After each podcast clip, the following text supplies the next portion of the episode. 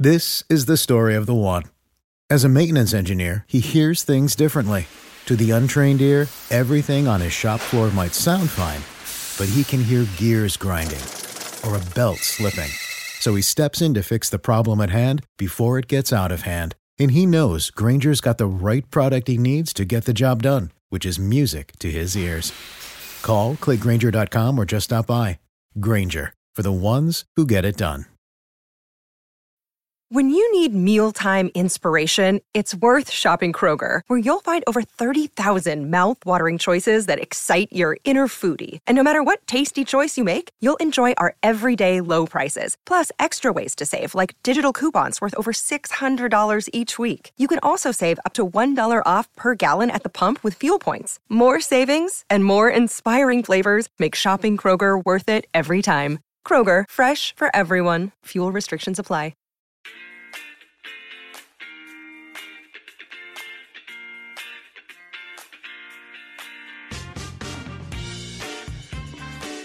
Hello and welcome to the Arrowhead Addict podcast. I'm Ryland Stiles and joined by I'm joined by Jacob Harris. You can find him on Twitter at Patrick Mahomely. I think I said that right. You did. but he writes at arrowheadaddict.com, uh, which is of course the site that hosts this that hosts this podcast on the FanSided Podcasting Network. Jacob, how are you doing today? Oh, I'm I'm doing well. I'm certainly doing better than uh, I guess a week ago. So when when originally we thought we were going to do this, and uh, it would have been post Titans loss, which would have been a lot less fun. So uh, I'm definitely better now. Yeah, it's a lot more fun to go into a bye week after a win over the Chargers. Jacob, you are known for starting a bit of a bit of fires on Twitter, I should say. on occasion, you know, sure. You, you, that's kind of your brand. Is that sometimes you you have this stance that that is probably right, but most Chiefs fans view it as pessimistic. And so I want to ask you right now. Are the Chiefs still Super Bowl contenders? Because on last week's show, I said that they are. In fact, I went as far to say that, you know, I think that this is the only team that can beat the Ravens if they're clicking. But as you point out in your tweet, I'll read it off right now. You said, Do y'all think it's time to maybe think it's time to admit that this team is never going to be that otherworldly offense that we want it to be? Do you think that this offense can still get there, and do you think that they're still a Super Bowl contender? Uh, yeah, I, I mean, they can definitely get there, and they can get there on any given week. It's just sort of what I was getting at there was, uh, and and I actually published an article on Arrowhead Addict earlier today. Uh, I guess it wouldn't be today. Whenever it'll be a few days ago, whenever this comes out, I'm sure. But uh, it was essentially breaking down in more detail what that point was, which was that coming into this year, there was sort of an expectation among not only the fan base within the Chiefs fan base, but also just like the NFL in general, that this team was going to be even better offensively in terms of its statistical output than than it was last year. Which, if you look historically, like at the Patriots when they put up the crazy numbers in 07 or the Broncos in 2013, they didn't repeat that. Like it's almost impossible to repeat what they did last year. And it was easy to think that they might just because Brady and Manning did it when they were further along in their careers. But uh, they also did it when they both had impossibly talented offenses around them, just like Mahomes did. So, you know, you had that crazy wide receiver corps in Denver in 2013, and then you essentially had Randy Moss in 2007, which is like an entire wide receiver corps unto himself. And so neither of those teams repeated their output. And so for us to have expected them to repeat that output this year, like in retrospect, was a little silly because so much of football is random chance They've had a lot of injuries. Injuries is part of that.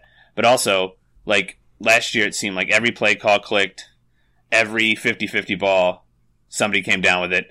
Every pass that could have been a dangerous or interceptable pass either was deflected and knocked to the ground or was caught.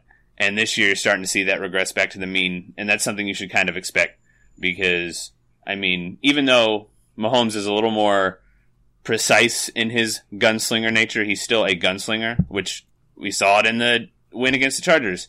He flung a deep ball downfield that got picked off, and it wasn't a particularly good decision. So, like, you know, you're going to get that from time to time, and you take that because you know that next week he could put up six touchdowns and near 500 yards. And he's going to be closer to that more often than he is going to be bad. And the offense is going to be closer to that more often than they are bad. but there's just been this sort of expectation coming in this season that they're going to be just scorching the earth like they did last year, and they're not going to. So, you know, that doesn't mean that they're bad. It just means that they're going to, you know, be human.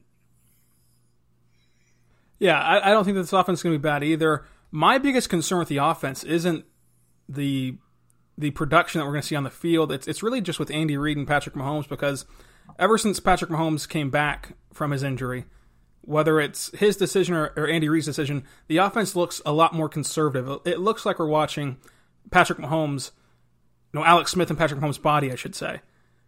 There's too many checkdowns, too many design throws to the running back. I, I mentioned on yesterday's show, which now will be last week's show, uh, of a stat from uh, Josh Briscoe who said that after the 11 minute mark, there was no passes to a non running back.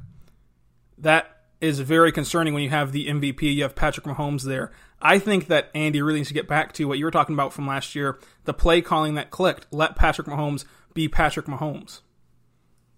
Oh, I mean, I think he will, and I think especially once you get to the playoffs, you'll see that.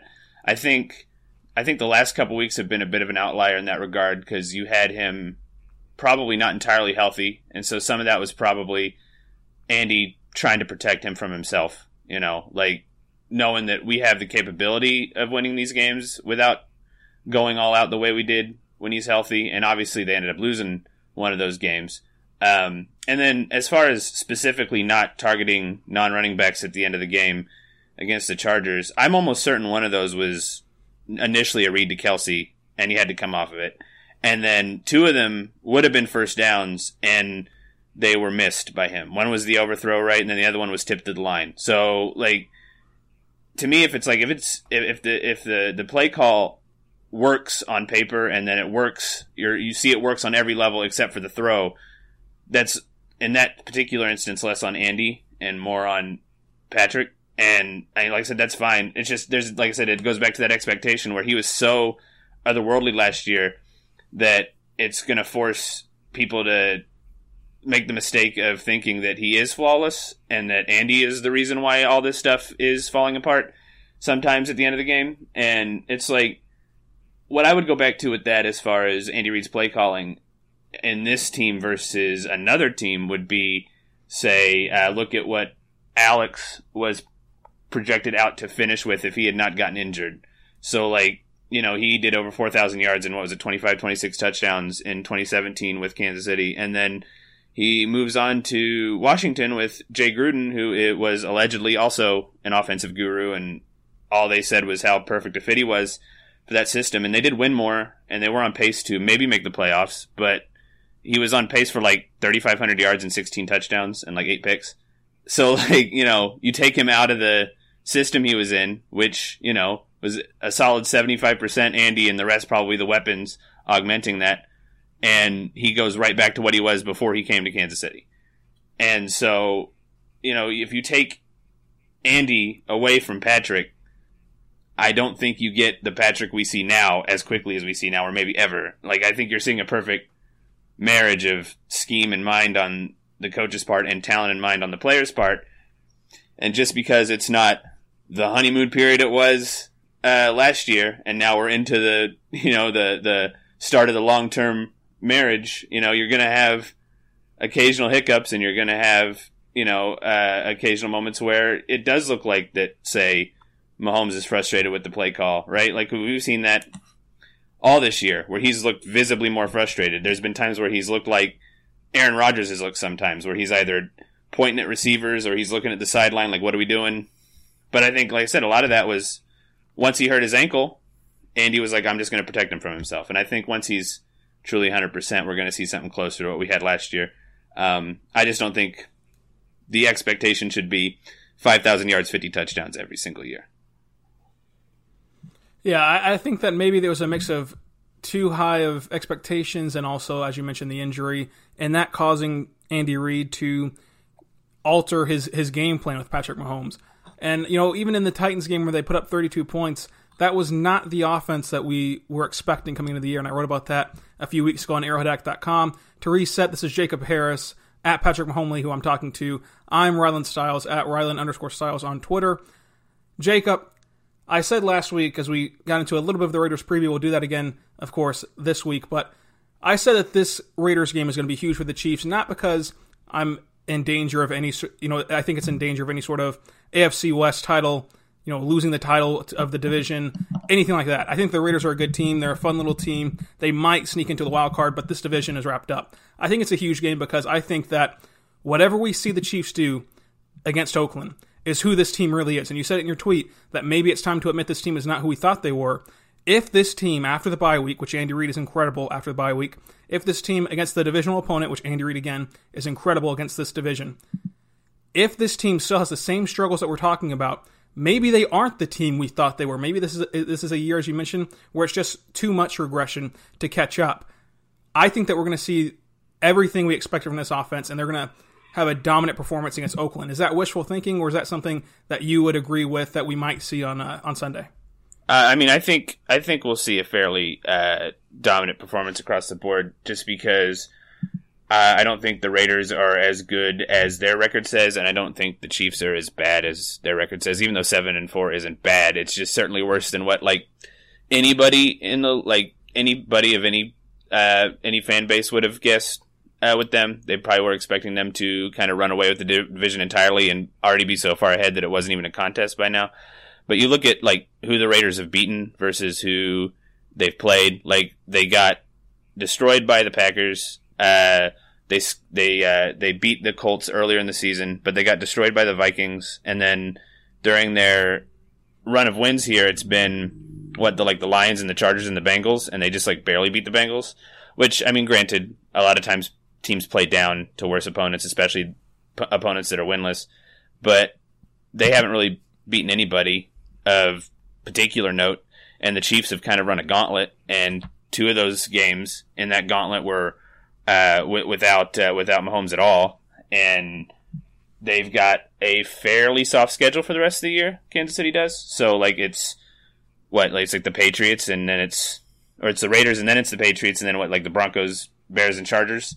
So, yep. I mean, it's like one elite playoff team and then four poop butt teams. Like, I don't, like, we're gonna, like, they're gonna, they're gonna coast through. Like, I mean, all they got to do is make the playoffs, and it'd be nice to have the bye, but, you know, it's like, I just don't, I feel like the Chiefs are in a position now where they're kind of like the Patriots, where, um, uh, the, uh, uh, the regular season is essentially an extended preseason. So, like, I just hope, obviously, fingers crossed that them being the competitor for the with the Patriots in the AFC is not like uh, the Colts were in the mid 2000s, where the Colts were also always in the playoffs and then losing to New England. So, like, I think all this regular season is is a get right for the playoff sort of thing. And so, I think, like you said, from this point forward, we're going to see a team that's clicking a little bit more on all cylinders.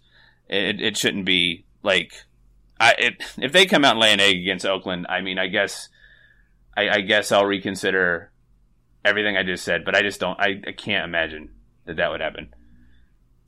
Yeah, I think that game against Oakland is really going to be one where the national media and even the media local to Kansas City, who has kind of come off that whole hype train of the Super Bowl and everything like that, really it's going to make them say, okay, that's why we picked them to go to the Super Bowl.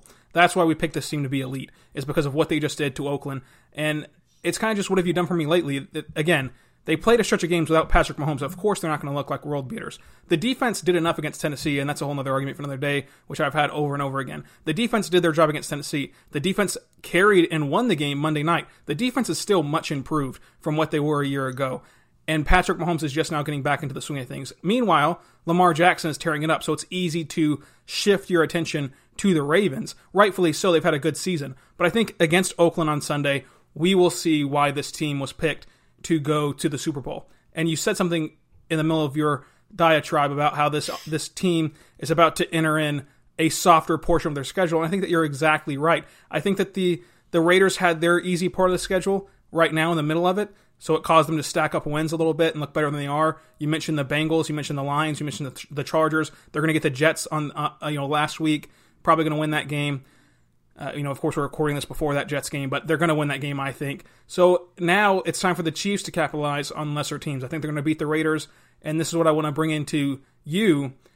the outlook of the rest of the season with the games left, we already mentioned Raiders and then at Patriots against the Broncos at home, at the Bears against the Chargers. I think they're going to win out, and I know that that some fans are a little bit iffy about that Patriots game. They're kind of afraid to pick against the Patriots. I think that the Patriots aren't that good this year. I know what their record says. I know that we say this every year, but I think that this is this is the year that they're truly not the Patriots of old.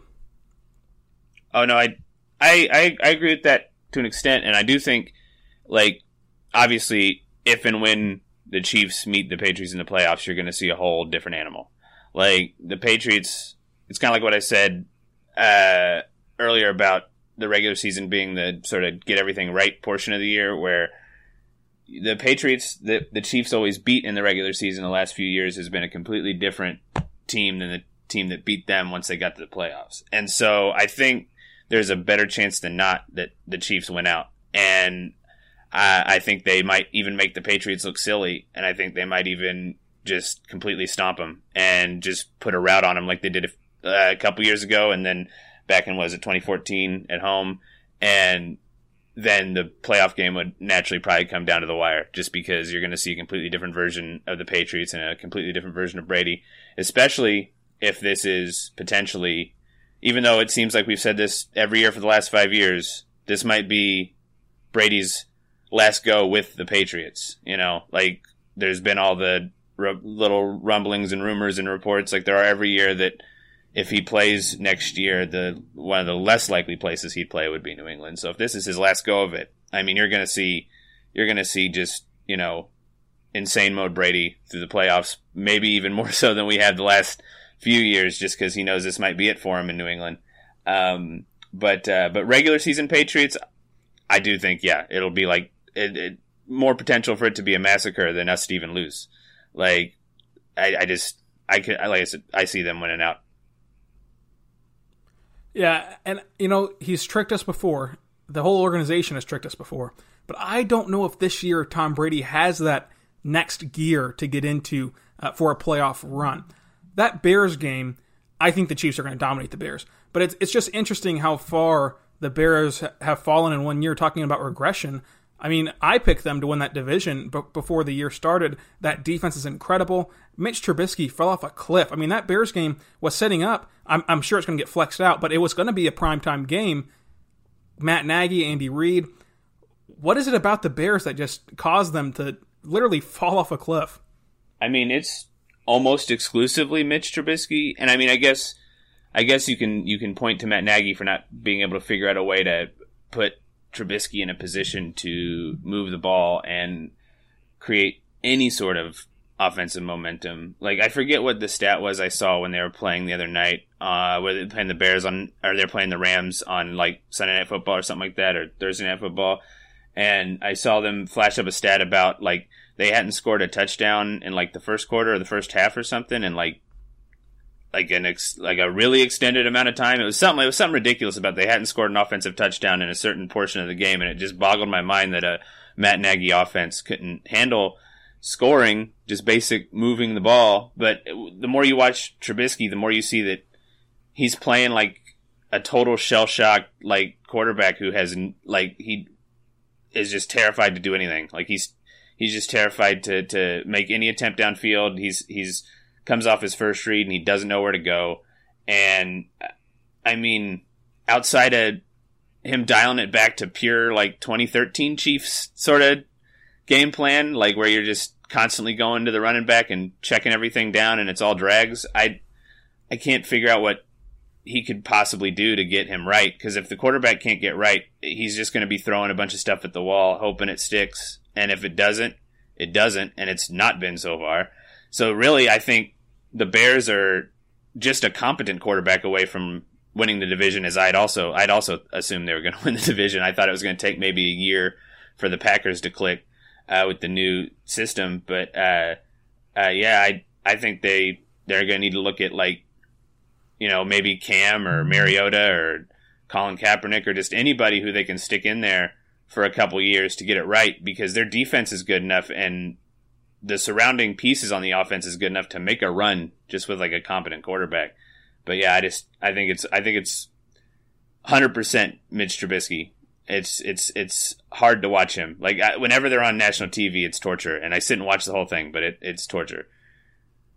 Yeah, you and everyone else. I I don't know why I watched that entire Sunday night game a couple weeks ago against the Rams, but one more thing on the Bears, and then we'll get off it. It's not a Bears podcast, but do you think Philip Rivers could be an answer for the Bears? I know he's washed. Mm-hmm. I know he's not that good, but with that defense that can carry a team, can Philip Rivers just be, like you said, a, a competent quarterback to bridge them from him to an eventual draft pick because they're they're not going to be bad enough to get a game changing, a franchise changing quarterback without moving up in the draft. And really, I don't know if they want to give up all that capital. While again, they still are a win now team. This team on paper is good enough to not only win the division but make a run in the NFC if they can just get a competent quarterback. I mean, I think I think the last few weeks has shown that Philip Rivers is more or less cooked. Like he's done. Like he like the arm is just not there. It's not like he ever had a strong arm, but it's just not there. And like I mean, if he if if, if uh, Rivers can't squeeze a sort of a regularly competent offense out of what he has now in Los Angeles, he's not going to do it in Chicago. And he's not. I don't think he'd want to play there because you know he was already frustrated with them moving to LA because he didn't want to move out of San Diego. I don't think he's going to go to frigid Chicago. Um, I do think he's not going to be in LA next year. My little pet theory with specifically the Chargers, which is a little, you know, moving away a little bit from the Bears, is that I wouldn't be surprised if that might be a place where Brady would go if he does want to prove that he can win without Belichick. That the Chargers have regularly, basically for eternity with Rivers, been the team that on paper is a contender, and then they get into the season and they can't win one score games because Rivers throws bad picks in big moments. And they have an offense that's based around having a statue for a quarterback. So go get the ultimate statue. You know, like I, I, I honestly think that could be a potential fit because not only do they need a quarterback who's just competent, but they're moving into that new stadium. I would imagine the, the league desperately wants the Chargers to draw. And what a swerve would it be if the Chargers outdraw the Rams next year because they signed Brady? And then Rivers, I mean, the only place I could think of for him, maybe like Tampa or something, because I can't imagine him going somewhere cold. Like that's the only thing about Chicago is like it's cold, and I don't think Matt Nagy's offense fits him. You know, there's a lot of movement, and he's a statue. But Tampa, maybe. I don't know. But yeah, my pet theory has been Brady to the Chargers as far as old quarterbacks moving. And you somewhere. said it again. Okay, well, let's let Chiefs fans cry about Tom Brady possibly going back to the division. I mean, I don't know why you would want to hurt us like that, but that is kind of your brand. Again, this is that's Jacob Harris. You can find him on Twitter at Patrick Mahomely. You can follow me on Twitter at Rylan underscore Stiles. Let's leave him with something other than Tom Brady joining the division. I think that the Bears really should do everything to move heaven and earth to get Teddy Bridgewater as their next quarterback this offseason.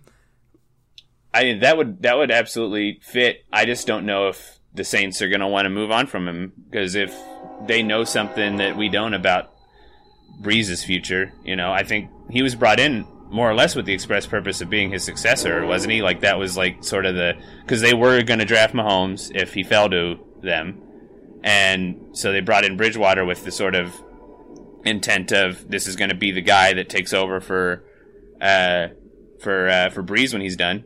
And so, I mean, if they think he's going to be done soon, they might not let him go. They might make sure they hold on to him. But if the if the Bears were able to get him, that would absolutely be a fit as well. I didn't even think of that. Like I said, my three were uh, Cam Newton and Marcus Mariota and Colin Kaepernick. Uh, not in any particular order there. In fact, I'd probably put Cam at the bottom of that list at this point. But uh, but yeah, Teddy Bridgewater would be a perfect fit, and he's younger than all three of those guys, so like they'd have more longevity with him. Um, and I think he's exactly the kind of quarterback that Matt Nagy could turn into something even better than he is now, and he's already a starter caliber quarterback. So yeah, that would be like pretty close to a match made in heaven for them. But I just don't know if the Saints would would let him let him leave uh, New Orleans. Okay, so I mentioned it at the top of the show briefly. Can this team beat the Ravens, and is this team, Kansas City Chiefs, the best bet to beat the Ravens? I think that this offense of the Chiefs when it when it's clicking, and you mentioned that this is all just a preamble for the playoffs. Once they get into the playoffs and once they start clicking, I think that this team is the best shot to beat the Ravens because you need to be able to score on that great defense. You need to be able to get up by a couple possessions and force Lamar Jackson to pass the football, which I don't think he's particularly good at. And you look at the Chiefs secondary, while they don't have the, the fancy names, they're ranked top four in all categories of their secondary. Their secondary is actually a very good one this year. So forcing a bad quarterback to pass, mixed with that secondary and Chris Jones and hopefully Frank Clark continuing his trend of one good game can keep going into the playoffs do you agree that this is the best chance that the NFL has to stop the Ravens? Uh, yeah, totally. Like, I mean, the thing with the Ravens is they're really exciting. I follow them even more intently than I do most non-Chiefs teams because one of my uh, one of my best friends is a big Ravens fan, so we talk football all the time. So I feel like I need to know about them so I can talk to him about the Ravens, and they are definitely better than I think people are even like up until the last couple weeks for sure they were better than even people were appreciating. And Lamar has been better than I ever expected, especially as a passer. Like on deep balls and stuff, he's still kind of iffy, and he's still like he'll he'll overthrow quite a bit, but he has been surprisingly accurate this year, and he's made surprisingly smart decisions this year, um, especially compared to what you saw to him in, in college and last year. Um, but I do think that this is one of those teams like you see every year that explodes onto the scene and is really exciting and they make it to the playoffs. And even though this is kind of like one of those intangible football guy things to say, I do think it bears out to be true at some level. You get to the playoffs and it becomes a whole different type of game, and some of the stuff doesn't work like it did in the regular season. And I think the pressure to be more precise will come back to bite them this year. But I do think there's a really good chance that Mahomes and Lamar Jackson and Deshaun Watson are like your three big rival AFC quarterbacks for the next like 10 years. Because I mean all he has to do all, all Jackson has to do is get a little just a little bit more precise throwing the ball and he's not just going to be this gimmick running quarterback that he's perceived as. He already isn't, but even more so he'll be a a pure complete quarterback. And he's so terrifying as a runner. If he can just be like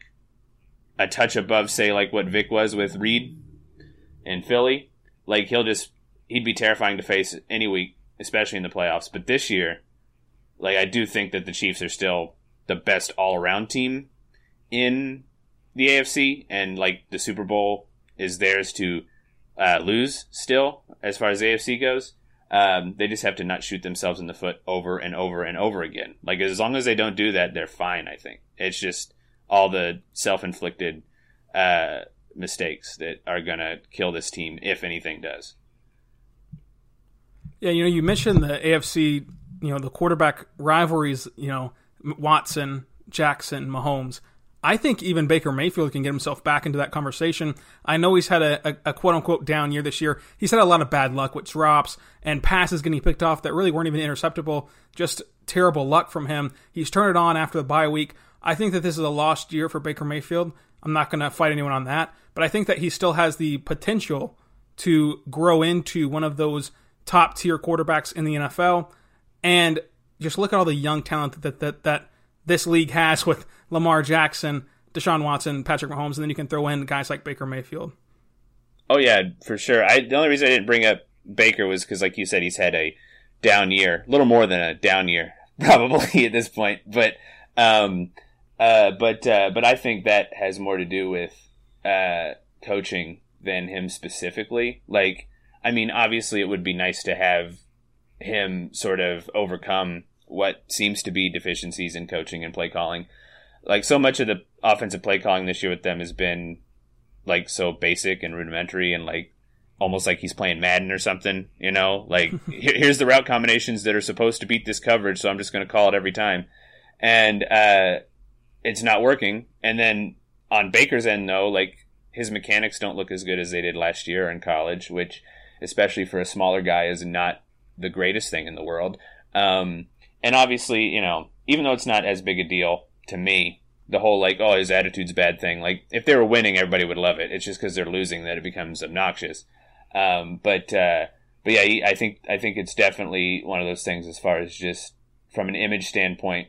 Um, it'd probably be best for him to just sort of fade into the background for a while and wait until he can reboot himself to uh, to to be Baker Mayfield the personality again because that's the quickest way that he'll get the boot out of this league is he if he gets perceived as an attitude problem who also can't play. Even though I think, like you said, I think he's immensely talented and he has the potential to be great and consistently great. It's just he's got to struggle through normal Cleveland struggles, which is the black hole that just sucks and kills talent. And that's what's happening right now. So, I mean, if he can crawl out of that, then like that alone, you know, give him a Hall of Fame jacket if he just crawls in, crawls into making them a, a, regular playoff team because, because that's, I, I like, I, I like, I would hate to have seen what would have happened to Mahomes if he got drafted by Cleveland because I don't think his talent even would have been good enough to just snap his fingers and turn them around. I think it would have killed him too. So, you know, I, I've got all the hope in the world for Baker. It's just a matter of if the front office fixes what they can fix to get him right. Yeah, Cleveland's a mess, and that's another team that had enough talent to be good. And on paper, I thought they were going to be very good. I was very high on the Browns. I was very high on Baker Mayfield entering the year. Uh, but regression, as it's been a theme of this show so far. Let's leave the people with a Chiefs topic. We just saw Frank Clark against the Chargers absolutely dominate. And I know bad offensive line, a, a terrible tackle, but to me, it wasn't even how dominant he looked. It was the fact that he finally looked healthy and I didn't think that that would ever happen again this season. I thought once he had the pinched nerve in the neck, that's nothing to play with. I thought we'd never see 100% Frank Clark this year. Do you think that the production he had against the Chargers is is, is he going to be able to duplicate that or even just sustain sustain that throughout the rest of the season? I don't know if he'll sustain specifically that level. I think he'll definitely be better than he has been this season, especially after he basically said, you know, I, I couldn't feel my fingers for the first half of this year. Um, but uh, uh, my thing with him, like I said, that's another one of those things on Twitter that uh, I, uh, I, I tend to get in arguments about is specifically Frank Clark, and it's not so much an argument that he's not good. I've never said that he's not good. I've just always said that the the position he plays at is never going to justify the money that was spent. Um, and so, like when he first got signed, my thought was like, our issue last year was coverage in the playoffs. Like you know, our three-headed monster pass rush was one of the better ones in the league that year, if not the best of uh, uh as far as trios go. Couldn't get to Brady because he's getting the ball out too fast, and so when we signed Frank Clark to the mega deal, my first thought was, does that mega deal come with like a rocket pack to get him to the quarterback faster? Because he's going to have to be an alien at getting to the quarterback faster to impact what the problem was last year. But that said, as you said earlier, the secondary has surprisingly maybe the shocker of the year as far as the Chiefs go, not only been competent, but has had stretches where they've been very good. There's still stretches where they get burned, but like I said, uh, like I've always said with like Marcus Peters, the complaint with him was that he got burned. Right? Is like corners get burned in the NFL. It's just what happens. You know, everybody gets burned, especially with the way the rules are now.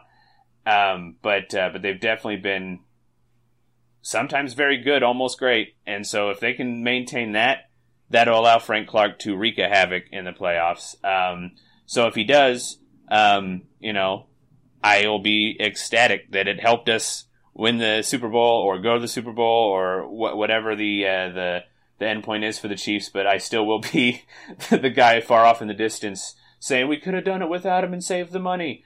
Uh, but you know, that's like I said, that's no that's no knock on his talent level. He's obviously a top tier talent. It's just uh, my issues has always, has always been sort of the the the numbers end with the money. Uh, but yeah, I think I think he's going to be I think he's going to be fine for the rest of the year. I don't think he's going to destroy every tackle like he did the backup with the Chargers, but yeah, he's definitely going to be more like the Frank Clark we saw in Seattle the rest of the year. It's interesting that you talked about the the contract, the trade, everything that the Chiefs gave up, both financially and in draft capital, to get Frank Clark would you pay Chris Jones? Because we see Emmanuel Ogbah, to your point, we see Emmanuel Ogbah come in and, and be a world beater before he got hurt. And it, it seems like pass rusher is a position in which you can plug and play to a certain extent, especially in Spags' system. You've seen him turn into, Tanoh Kpassagnon turn into a, a very competent pass rusher. Would you pay Chris Jones? I know he plays inside, not outside most of the time, but is he worth the investment? Because I think he absolutely is. Uh, I think he absolutely would have been if we uh, hadn't already invested in uh, Frank Clark, I would hate to see that much money being put along the defensive line in total. If it was just Chris Jones, it would have been a no brainer.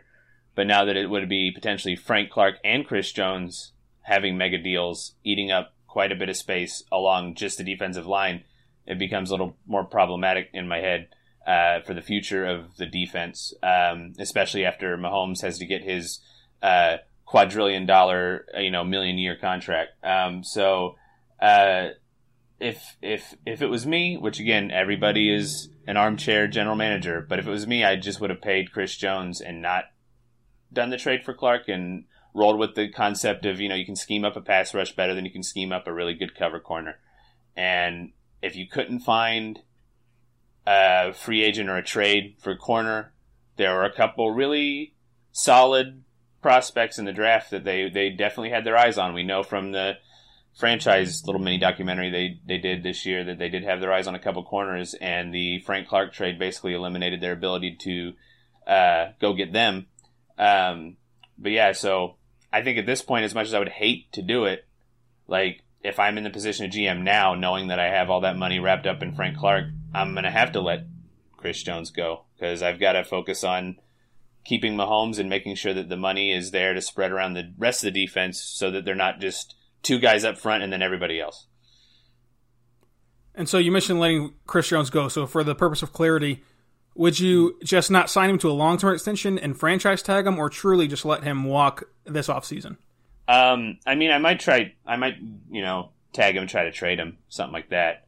Um, but yeah, I just I think they're in a position now financially where, in the long term, it doesn't make a whole lot of sense to sign him to a huge deal. As much as I mean, if it happens, I'll be more than happy to have him because he's one of my favorite Chiefs, and I do think, uh, as far as the uh, the defensive line goes, it makes a lot more sense in 2019 to build from the interior out rather than from the edges in, and then focus on your coverage, especially. But uh, but yeah, so if it was me, I'd be letting him go one way or another. If push came to shove and you had to just let him go and you couldn't figure out a way to trade him, then I guess that's what I'd do. Um, I, I, think I'd rather do that than give him a giant deal, considering you already have the giant deal for Clark. If the giant deal for Clark wasn't there, no brainer, give Jones the mega deal. Here's maybe an interesting topic on the on this same thing. Would you, if Frank Clark, now again, that's this is a big if, if he can mm continue to play at that Seattle level, level the rest of the way, would you consider trading him this offseason and then paying Chris Jones? I mean, yeah, I mean, I would certainly do that. I don't know. He would have to do a whole lot to yeah. get somebody interested enough to take that contract. Uh, like he would have to be like he wouldn't have to be Seattle Frank Clark. He would have to be last year's Khalil Mack, like for the rest of the year. Like he'd have to like that's a big pipe dream. You know, yeah. you know, he'd like he'd have to he'd have to really really outperform what he's done so far this year, and he'd have to make it it had to really become like it had to look like oh he really was injured and this is a real Frank Clark and he's a monster. Um, yeah, that would be like, and that scenario would be probably the most ideal scenario. But like you said, it's kind of a pipe dream. Um, but yeah, if, if if I could swing that, if I was in the seat, if I was in Brett Veach's seat and I could swing that, that's what I'd do. But I think the most likely scenario is I think the most likely scenario is they're just going to sign Chris Jones, and it's maybe going to hurt the defense as far as the secondary goes, unless they draft well over the next five or so years. But um, uh, but uh, but my my choice would probably be figure out any way possible to uh, get something out of him via trade. So, with that money that you would save from not paying both Frank Clark and Chris Jones, would you attack a guy like Byron Jones on the open market from the Cowboys? Uh, yeah, I, I, mean, I would, I would, I would go after anybody that I think would help me, uh, just in coverage because it's just like, like I just feel like pass rush is schemable to a certain extent. It's not quite to the level of of like you know running backs don't matter, but uh, that you can scheme up a running game pretty easily, and it's more about the blocking and everything. But uh, pass rush definitely is more easily schemable than like I said earlier, like a really good cover corner or even a somebody in linebacker safety. Anybody who can cover well is going to be uh, something you can't just draw up, especially in man to man coverage. And so um, I'd be looking at anybody and everybody I can get in that regard. But the problem is, nine times out of ten, you're going to have to draft to do that because all the teams know that they are valuable and you hold on to them. They don't show up on the market very often. One more theory to leave the people with. This has been a great show. Again, that's Jacob Harris at Patrick Mahomely on Twitter. I'm Rylan Stiles at Rylan underscore Stiles on Twitter. I think that with Kendall Fuller coming back, whenever that may be, whether that's this week against the Raiders or in the future, I think when he comes back that it makes Tyrann Mathieu even better. I think that Honey Badger had his best game that we've seen him as a Chief against the Chargers on Monday night. Do you agree that Kendall Fuller elevates his play, specifically Honey Badger's play? uh, with with returning to the field as Honey Badger can go back into that role that they assume that he would be in with a, a fully healthy secondary. Oh yeah, absolutely. I mean, it just even though he can, even though he can float to just about anywhere back there, where they want him to be is where he'll be when Kendall's back. And I mean, I think Kendall's gotten a little unfair criticism this year because before the year started, like from the preseason even, he wasn't looking quite like what he looked like even last year. But um, I think he's still talent wise got the potential to be one of the better slot corners in the league. And so, excuse me, I think having him there is going to do something vaguely similar to what having uh, Marcus Peters and and uh, in the past it was you know Brandon Flowers or any corner that was uh, doing anything above competent for the Chiefs over the last few years allowed Eric Berry to excel, right? And vice versa, right? So then Eric Berry being there also allowed the corners to sell, uh, excel. And so I think when everybody's essentially where they're meant to be and everybody's healthy, I think this defense is going to take a tick upturn, even more so than they have now. Um, but uh, um, but yeah, I think I think uh, Kendall Fuller, I don't really want to call him like, you know, the key to the Super Bowl or something like that. I think that's, you know, probably overstating it, but I do think he's going to be more important than people expect when he comes back. Brandon Flowers, that's a good pull. I'll let you be an armchair GM one more time on this episode. Kendall Fuller, do you bring him back after this season, or has his absence kind of hurt him in a way that you see guys like Fenton stepping up. You see guys like Charvarius Ward becoming a very good cornerback. You see enough to say, hey, we don't really need to pay Kendall Fuller? Or do you think that, again, his absence hurt him in the way that his price tag is driven down so much that the Chiefs can't help but re sign him, or do they just re sign him outright? I think he is the type of player where, because it's like, when it comes to corners, if you find someone who is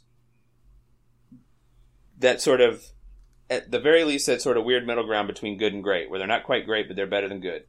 Um, if they are regularly that, if they can maintain that on a consistent basis, I think it's worth it to overpay for that because that's pretty rare at that position. And cornerback is such a volatile position as far as production and as far as year to year. Um, so if he comes back and he looks like what we expect him to look like or what we expect him to look like when they traded for him, um, I would say re-sign him if you can re-sign him at uh, a reasonable deal. If the if the quote unquote overpaying of him is astronomical, like if the market dictates that it would be a crazy amount, then I'd probably let him go. But I mean, I don't want them to fall into the trap of having a few good games out of the backups and then feeling like, oh, we can just let him walk and we've got these guys here and then whatever what always happens the next year they get the starting role and then they can't handle a entire year of workload. Um, whereas I think Kendall Fuller's proven that he can be good for an entire season, and so if he comes if he comes back and he's and he's looking like himself again, and he's making some sort of impact that that is tangible, that is visible, um, I think you I think you keep him even if you have to overpay him a little bit. That's Jacob Harris. You can follow him on Twitter at Patrick Mahomely. A great follow there. I'm Rylan Stiles. You can follow me on Twitter at Rylan underscore Stiles. Jacob, I'll leave you the same way I leave every other guest on this show. Do you have any final words? Uh, I mean, all all I'll uh, all I'll say is that I, I think that I think that the Chiefs are still absolutely Super Bowl contenders. I think they're still the team to uh, to beat in terms of pure talent. Obviously, the, the the Patriots are the team to beat in terms of history and in terms of where they are currently because they're nine and one and they're going to be the one seed and the playoffs are probably going to run through New England. Um, but as far as as far as pure talent goes, I think the Super Bowl is still the Chiefs to lose. And so, you know, as long as they're able to right the ship as far as shooting themselves in the foot and committing a million penalties a game, uh, I think I think they're going to be playing in the Super Bowl in February. Well, Jacob, thank you for joining me again. His Twitter is at Patrick Mahomely. I'm at Rylan Stiles. You can find his articles, my articles, and a lot of other great articles on arrowheadaddict.com, the host for this podcast of the FanSided Podcasting Network. Again, a huge shout out to Jacob Harris for joining the show today. Be good and be good to one another. We'll see you guys next week.